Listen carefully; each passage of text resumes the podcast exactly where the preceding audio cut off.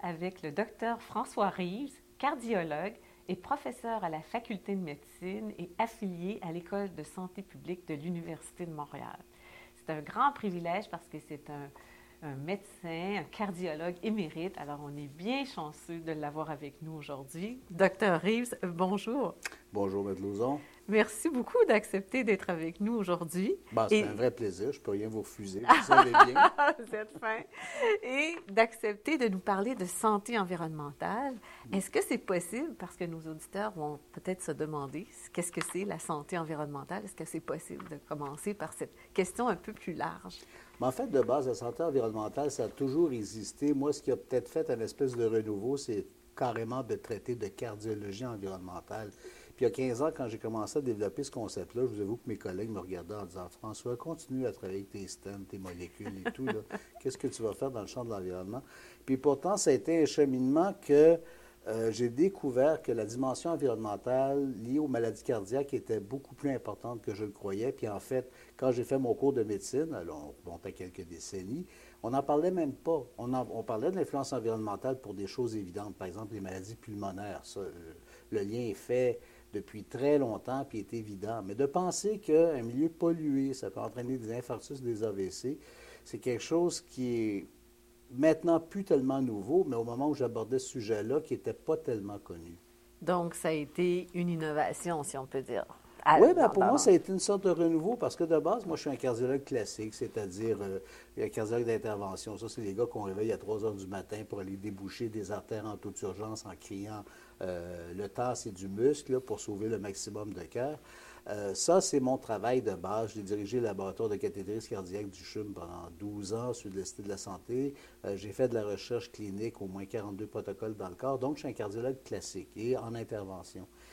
Puis en fait, mon clic, mon déclic, ça a été lorsque les éditions du CHU Saint-Justine m'ont invité à écrire un premier bouquin qui s'appelle Prévenir l'infarctus ou y survivre. Mm-hmm. Sainte-Justine voulait un livre de vulgarisation destiné à toute la famille pour justement s'attaquer aux facteurs de risque de la maladie cardiaque, puis dès l'enfance, dès la famille, c'est-à-dire dans nos habitudes de vie, puis effectivement, c'est dans le milieu familial que ça se trace.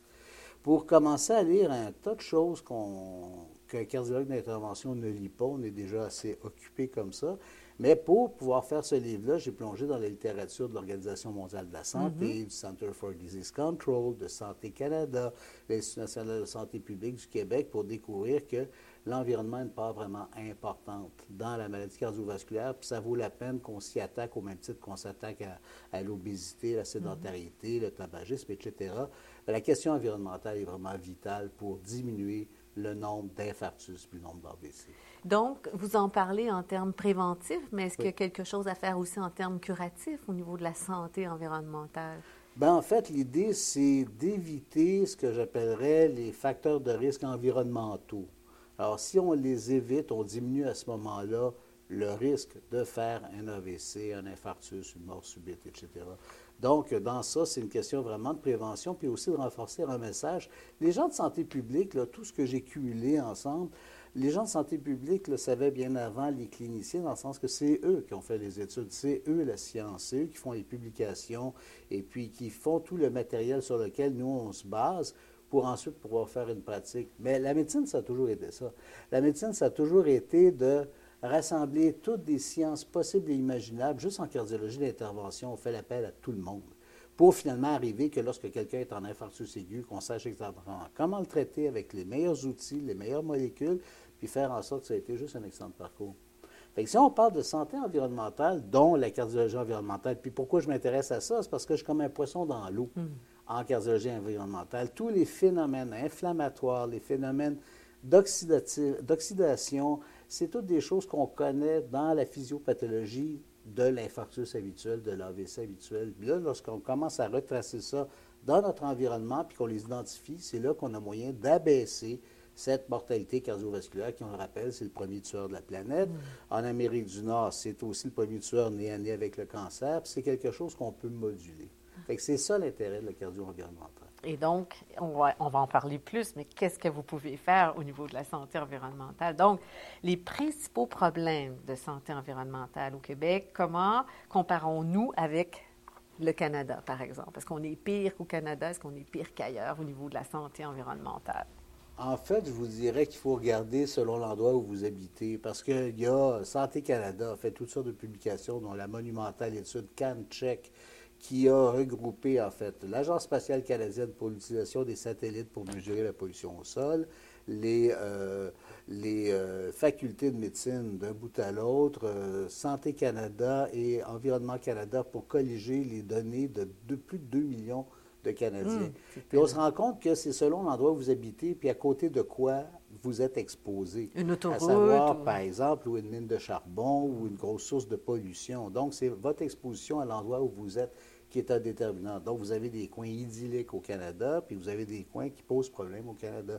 D'ailleurs, quand on regardait la liste des villes les plus polluées, euh, ça a peut-être changé un petit peu parce que c'est des données qui datent d'à peu près 5-6 ans, mais la ville la plus polluée, c'était Sudbury, ah. suivie de Toronto, suivie de Montréal. Oh, quand même. Et puis, il y a une bonne partie de cette pollution, on le sait. Pourquoi Sudbury? Parce que c'est la ville la plus au sud du Canada, puis juste sous le vent des grosses centrales au charbon du Midwest américain. Oh.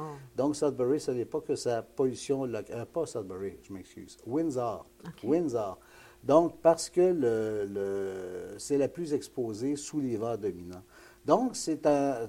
Là, on parle de pollution atmosphérique, mais moi, j'aimerais juste revenir à, en fait, 15 ans de réflexion à ce sujet-là, puis avoir été présenté à peu près partout avec toutes sortes de sommités, dont trois fois avec l'Organisation mondiale de la santé. Je dirais que les quatre points cardinaux de la santé cardiaque environnementale, c'est un, la qualité de votre air. En d'autres termes, est-ce que vous avez ou pas des agresseurs, des nano-agresseurs aériens? Dans l'environnement immédiat. Dans l'environnement, ce que vous respirez.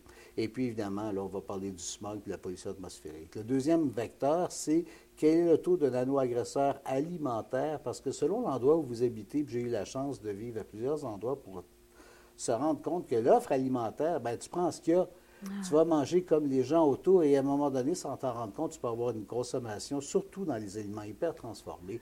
Beaucoup de sel, beaucoup trop de sucre, sucre industriel ajouté, les gras trans, bref, des aliments complètement frelatés qui induisent un syndrome cardio-métabolique. Donc, Ils sont différents d'une épicerie à l'autre, selon le quartier où on vit, c'est ça? D'une part, selon le quartier où on est, selon le pays où on ah est. quand vous mangez, tu sais, tout le monde parle de la diète méditerranéenne, mais c'est vrai. Puis quand on est dans le sud de la France, le sud de l'Italie, le sud de l'Espagne, ben, on se rend compte que ce sont les pays où ils ont les plus bas taux de maladies cardiovasculaires par rapport à toute l'Europe en général.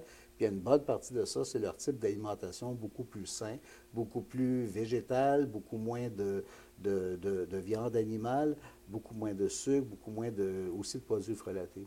Troisième élément en cardio-environnemental qui est important, c'est le degré de verdissement autour de vous mm-hmm. ou le degré de minéralisation à l'inverse. Plus un milieu est minéralisé, plus le taux de mortalité cardiovasculaire, ça, été mesuré sur des grandes populations, des millions de personnes, plus c'est vert, moins vous avez de risque de mortalité cardiovasculaire, mm. puis plus c'est minéralisé, bétonné, asphalté, appelez ça comme vous voulez, euh, plus vous avez de mortalité cardiovasculaire. Puis la principale explication de ça, parce qu'il y en a plusieurs, euh, la principale explication de ça, c'est que les arbres sont d'immenses filtres mm. à air. Mm. Un nuage de smog qui traverse un boisé Bien, de l'autre côté, il n'y a pratiquement plus de particules. Puis non seulement, ce n'est pas seulement un effet d'absorption de, filtre, mais les arbres métabolisent activement le NO2, le SO2, les particules fines, l'ozone. Euh, mais les arbres peuvent être dépassés. La preuve, c'est les pluies acides. Il y a une trentaine, quarantaine d'années contre lesquelles l'AQLPA s'est battu, euh, l'Association québécoise de lutte contre la pollution atmosphérique, puis qu'il y a eu finalement des projets de loi pour diminuer les émissions de smog par, c'était surtout les usines au charbon, qui envoyaient tellement de dioxyde de soufre et de dioxyde d'azote. Puis ça, le dioxyde de soufre et le dioxyde d'azote, on met de l'eau avec ça, ça fait de l'acide sulfurique, mm. puis de l'acide euh, nitrique. Et c'est les pires acides juste après l'acide chlorhydrique. Donc, il y avait littéralement des pluies acides authentiquement. Donc, il y a eu toute une législation pour ça, pour protéger ces arbres qui eux-mêmes nous protègent. Mm. Puis en fait, le dernier, le quatrième vecteur de la, ce que j'appelle toujours la cardiologie environnementale, dans les quatre grands facteurs de risque, c'est comment est votre urbanité autour de vous. Est-ce que ça favorise ou pas l'activité physique, les déplacements, euh, la mobilité, le sport? Donc, est-ce que ça favorise ou pas l'activité physique? Je vous donne un exemple. J'ai vécu, j'ai eu le bonheur de vivre un an à Paris. Mm-hmm. Tu veux pas d'auto à Paris? J'étais en plein dans le sixième arrondissement, en plein milieu, tout près de la Seine. Euh, j'allais travailler en métro tous les matins à la Pitié-Salpêtrière. C'était C'était un bonheur total d'efficience. Puis en fait, avec un ticket de métro à Paris, tu peux te rendre jusqu'à Versailles ou pratiquement jusqu'à Fontainebleau. Donc, c'est comment ce qui est aménagé la ville, est-ce que ça favorise ou pas l'activité, puis notamment les espaces verts qui sont tellement importants. Fait que c'est ça les quatre grands vecteurs qui font que si vous me donnez un milieu donné, puis vous me dites, bon, c'est quoi le taux de pollution atmosphérique, c'est quoi le taux de, de pénétration de l'alimentation hyper transformée, c'est quoi le degré de verdissement, puis enfin, est-ce qu'on peut marcher, faire du sport, bouger, se déplacer de façon autonome euh, par les transports collectifs facilement? Bien, je vous donne le taux de mortalité cardiaque à la fin de la journée. Oh, donc ce sont en même temps les facteurs de protection en matière Tout de santé fait. environnementale. C'est ça que je dois en conclure. Exactement. Ça donne, ça donne des pistes pour savoir ben, comment travailler pour être efficace. On travaille sur ces quatre points-là, puis on fait des gains. C'est déjà démontré dans plusieurs régions.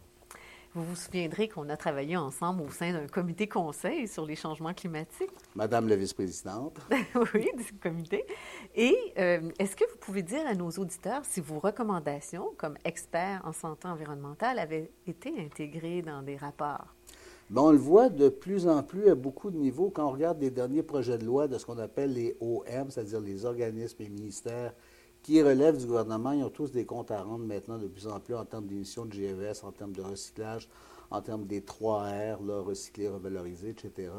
Euh, ça va pas toujours aussi assez, ça va pas assez vite à mon goût, mais ce qui est sûr, c'est que c'est de plus en plus impliqué. Puis là où je trouve ça très agréable, c'est surtout au niveau des villes, des municipalités. Puis moi, j'ai toujours dit, entre les trois paliers de gouvernement, entre le fédéral, le provincial et le municipal, celui qui a le plus d'influence sur ta qualité, espérance de vie, c'est le municipal. C'est la ville où tu hein. habites, c'est le quartier où tu habites qui est le principal déterminant de ta santé environnementale. Puis ça ne relève pas tellement d'Ottawa ou de Québec, mais bien plus de où est-ce que tu es.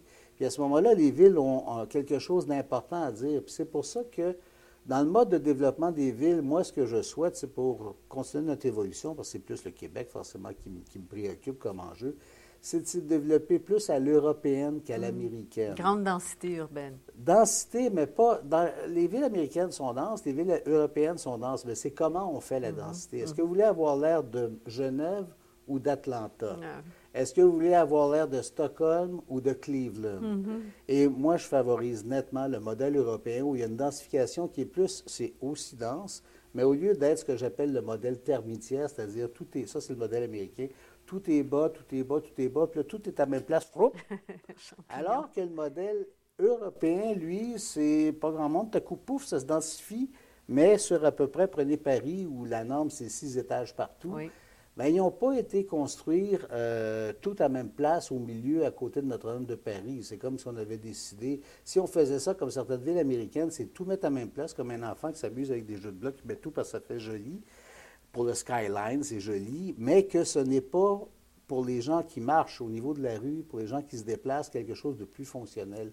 C'est pour ça que je professe vraiment le modèle plus à la fourmilière qu'à la termitière. Il faut une densité, mais une densité n'importe comment, ça fait des choses regrettables, comme par exemple une accumulation de tours à condos sans aucune vie de quartier intelligente. Donc, il faut vraiment qu'il y ait une densification orientée sur l'être humain. Et c'est pour ça que je dis, est-ce qu'on réinvente la roue? Non. Toutes les villes suisses sont faites comme Oui. ça. La plupart des villes européennes sont faites comme ça. Puis moi, j'ai une affection particulière pour euh, euh, Genève, par exemple, ou Zurich, où tu as une ville dense avec des transports en commun extraordinaires et tout, mais que ça reste une ville pour le piéton, pour l'usager, pour celui qui y vit à la vie de tous les jours. Peut-être plus agréable que des canyons de, De tours. de tours, voilà. Euh, oui, je pense qu'on aurait intérêt à s'inspirer de ces beaux modèles. Les entreprises, selon vous, est-ce qu'elles ont un rôle à jouer en matière de santé environnementale? Ah, énorme. Ben, de toute façon, la santé environnementale, ça a commencé beaucoup plus dans la spécialité en médecine qu'on appelle la santé au travail, la CNSST, Oui. etc. Parce que c'est là où les gens, euh, puis pour la plupart c'était des hommes, mais beaucoup de femmes dans tout ce qui s'appelle textile aussi, c'est là où les gens sont le plus exposés. Puis c'est là qu'on s'est rendu compte, par exemple, les problèmes de silicose, les problèmes d'amiantose, les problèmes d'anthracose. Mais c'était d'abord et avant tout des maladies professionnelles.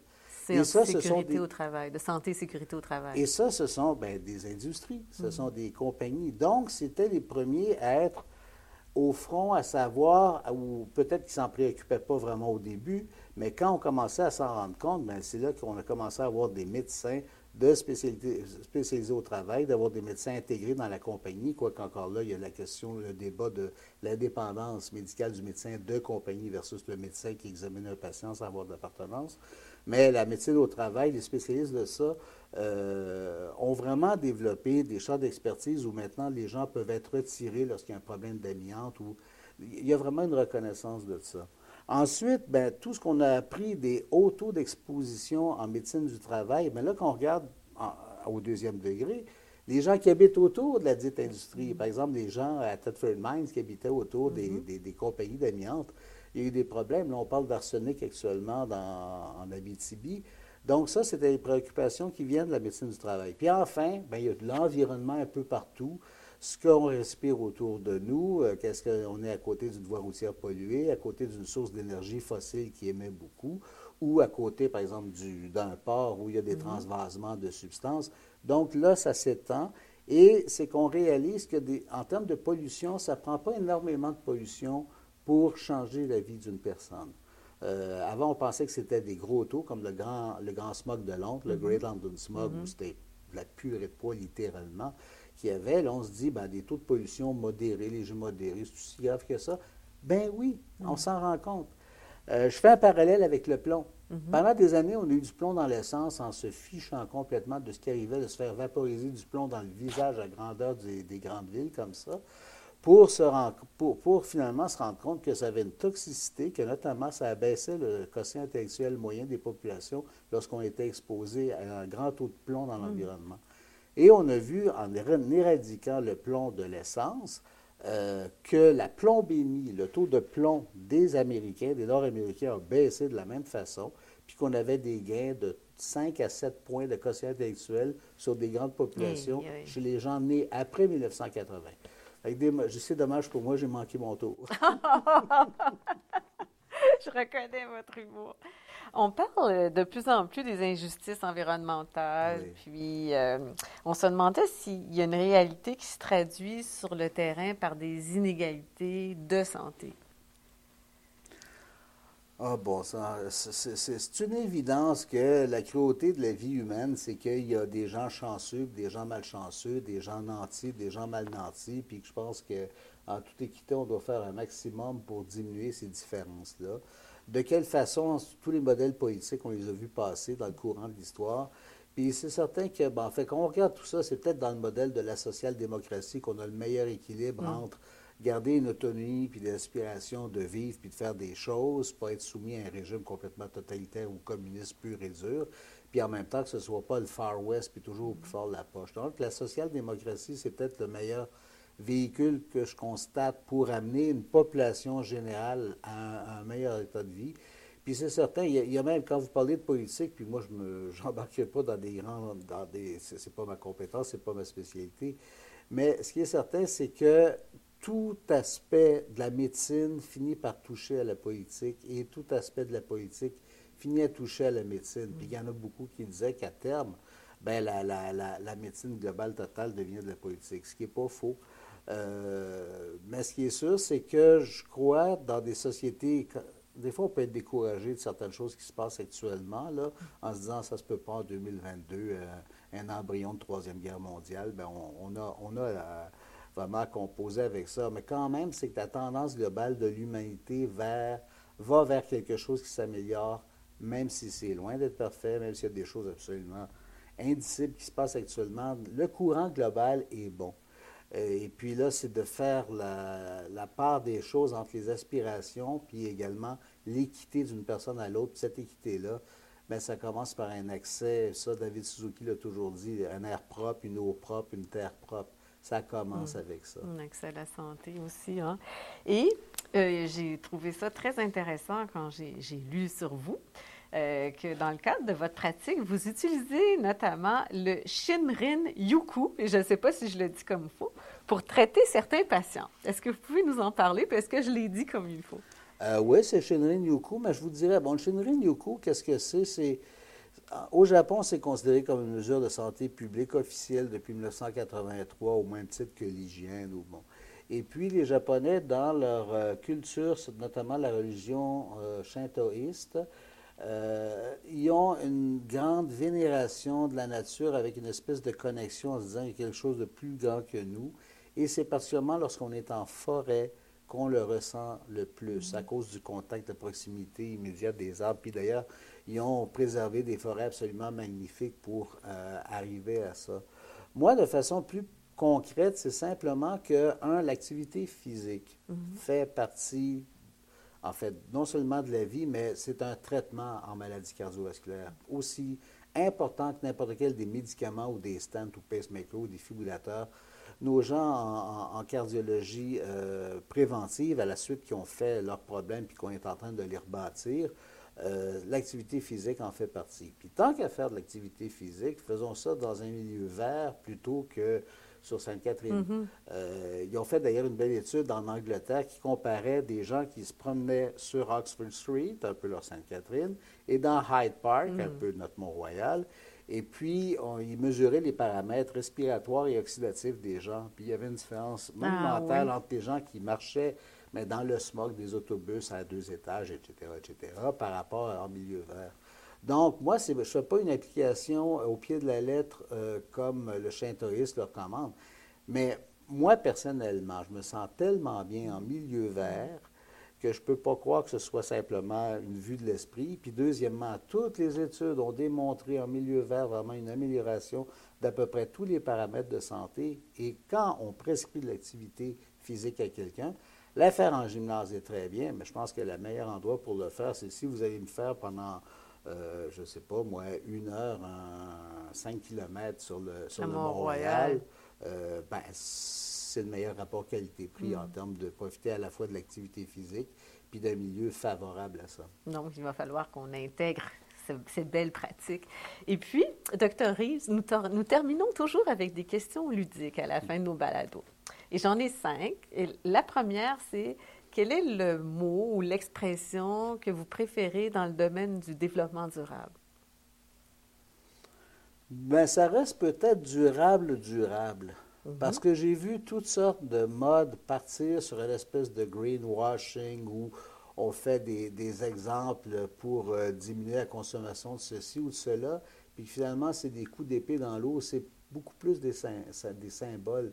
Et puis, c'est de trouver justement un concept de développement durable, mais durable, qui ne soit pas simplement une mode temporaire. C'est la question vraiment de la durabilité. Euh, il y a l'expression que je vais emprunter d'un oncle qui m'échappe, qui s'appelle Hubert Reeves, qui a probablement été mon meilleur professeur à vie dans tout ce que j'ai fait. Mais Hubert, ce qu'il disait, la vraie préoccupation, c'est pas de sauver la planète, elle va s'arranger toute seule. C'est que la planète reste habitable. Mm. D'où le durable, durable, parce que tout ce à quoi on assiste de façon beaucoup plus massive euh, dans les cinq dernières années, ben, pour moi, c'est vraiment inquiétant, puis pas pour 2100, hmm. pour 2023, 2024, 2025, 2026. toutes les catastrophes climatiques, j'en fais pas l'énumération, mais je pense que le monde commence à comprendre réellement que c'est pas ce qu'on nous annonce au GIEC depuis 1988. Ça fait déjà six rapports. Ce ne sont pas des théories. Absolument pas, mais c'est encore là, c'est les mêmes scientifiques que ceux qui sont capables d'aller placer un homme sur la Lune. Hmm. Fait que si ces gars-là sont capables d'aller placer un homme sur la Lune avec cette efficacité, ils ont démontré que la science marche.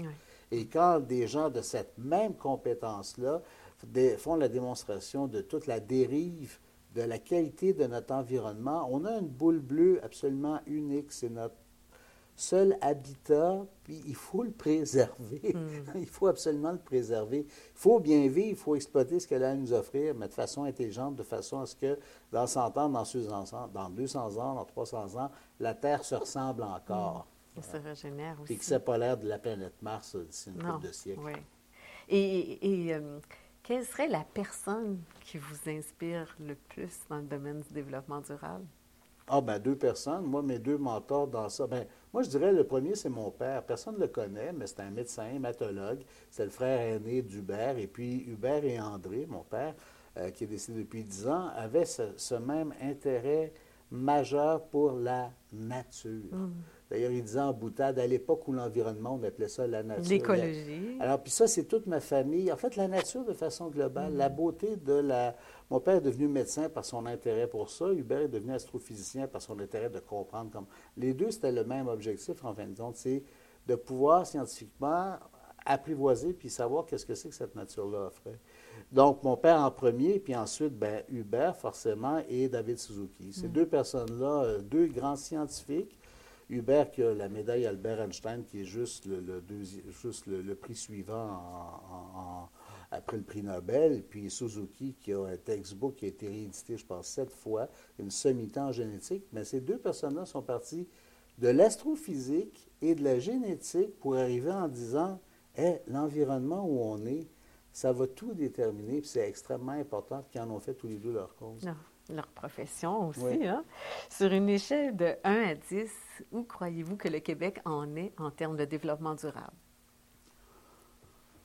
Globalement, je dirais un 7, puis à cause d'une chose, c'est la, la, décision tellement éclairée tant de René Lévesque que de Robert Bourassa d'avoir nationalisé l'hydroélectricité, puis ensuite d'avoir dit, quand il y avait le choix entre le nucléaire et l'hydroélectricité, puis il ne voulait pas s'embarquer dans les centrales au charbon, mais la décision de prendre le réseau électrique, fait que le Québec part avec une longueur d'avance incroyable, mm. avec 50 de l'énergie totale. Ça, c'est le comité que vous avez présidé, euh, chère, Hélène, où j'ai appris tellement de choses en dehors de la médecine. C'était le vecteur que j'apportais. Mais tout ce que j'ai appris auprès de Stephen Guilbeault, de vous, puis tous les autres experts, ça permet de faire une espèce de perspective où, est-ce que c'est que c'est réaliste et où est-ce qu'on peut aller vite dans la démarche de, notre lutte au changement climatique. Puis on le voit à quel point l'hydroélectricité, dans le plan pour une économie verte, l'électrification a sa place euh, importante aujourd'hui. C'est complètement sur le dessus. En fait, le mot d'ordre, c'est d'arrêter par tous les moyens possibles de brûler. Il ne faut pas brûler de combustible fossile. Il faut prendre l'énergie solaire. D'ailleurs, on dit chaque minute, le Soleil nous envoie 8000 fois la quantité d'énergie dont on, qu'on utilise actuellement toute l'humanité au complet. C'est que c'est à nous d'être assez astucieux pour la capter. Puis là, on parle du solaire, de l'éolien, mm-hmm. de l'hydrolien, parce que tout ça dépend du solaire, mm-hmm. essentiellement. Donc, c'est d'aller résolument vers ça, puis d'arrêter de brûler, donc arrêter de contaminer globalement. Donc, vous avez parlé de la plus grande fierté. Hein, en même temps, en parlant de l'électricité, j'imagine c'est la plus grande fierté qu'on peut avoir en développement durable. Est-ce que c'est l'électroélectricité? Et je termine toujours en demandant si la réincarnation existe. Mais un scientifique, je ne sais pas qu'est-ce qu'il pense de ce type de question-là, mais entre un arbre, une plante ou un animal, en quoi vous pourriez ou souhaiteriez vous réincarner si ça existait? Bien, en fait, ça, c'est intéressant parce que c'est toute la dynamique du bouddhisme qui est peut-être dans toutes les religions, c'est une opinion bien personnelle, celle qui est le plus compatible avec une qualité de vie et une bonne intelligence avec tout le monde, quel qu'il soit. Euh, puis en termes de réincarnation, ce que j'aimerais, ce serait en fait après la mort, on ne sait pas, personne ne le sait. Puis, en fait, moi, je suis même plutôt agnostique dans mhm, ça. Mais s'il y avait effectivement une espèce d'équilibre global dans lequel on peut s'insérer pour ajouter une espèce d'énergie dans ça, je vous dirais que c'est dans cette, euh, cet équilibre global-là que je préférerais être. Mhm. Mais autrement, ben, mes molécules, ils vont servir à nourrir un beau grand chêne euh, au cimetière des Côtes-des-Neiges, là où mon père, mon grand-père, mon arrière-grand-père sont enterrés. C'est un plaisir, François, de vous avoir avec nous. Vraiment, vous êtes euh, une personne engagée, passionnée. Vous nous apprenez beaucoup de choses. Vous avez une culture très large aussi. Alors, merci de nous permettre d'en savoir davantage. Et on voudrait continuer à, discuter avec vous. Alors, au plaisir de se reprendre sur un autre sujet, peut-être éventuellement. Merci beaucoup. Ça a été un vrai plaisir, chère Hélène. Puis merci de tout le travail que vous avez fait pour justement amener la bonne parole à toute l'industrie du Québec. Merci beaucoup. Merci aussi. Au plaisir.